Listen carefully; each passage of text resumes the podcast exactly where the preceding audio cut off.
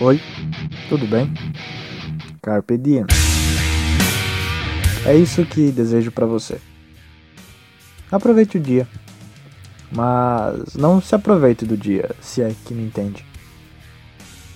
Carpe diem, expressão tão banalizada, muitas vezes confundida com libertinagem, confundida com uma permissão para a inconsequência o aproveitar se torna uma safadeza se não soubermos interpretar direito. Sim, devemos viver o agora. É, viver.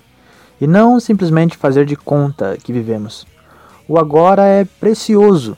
O presente é uma joia valiosa. Mas estamos tão acostumados com sua presença que não damos muita importância. Muitas vezes colocamos toda a importância no passado ou no futuro. Acabamos nos desequilibrando. Ou nós ficamos presos em acontecimentos já vivenciados, ou então ficamos na expectativa do futuro.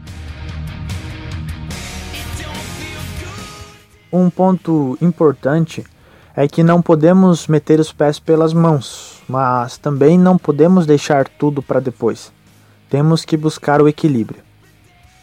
A espera pela hora certa, pela ocasião especial, nos consome. Não deixe o seu agora para depois.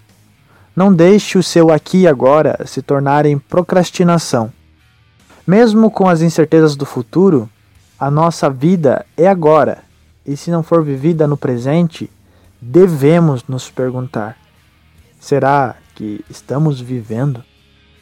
Não podemos deixar as indecisões roubarem nosso tempo presente, mas também não podemos viver inconsequentemente.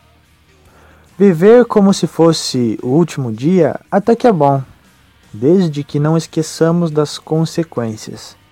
Temos que tomar cuidado. Fazer de conta que as consequências não existem não faz com que elas sumam.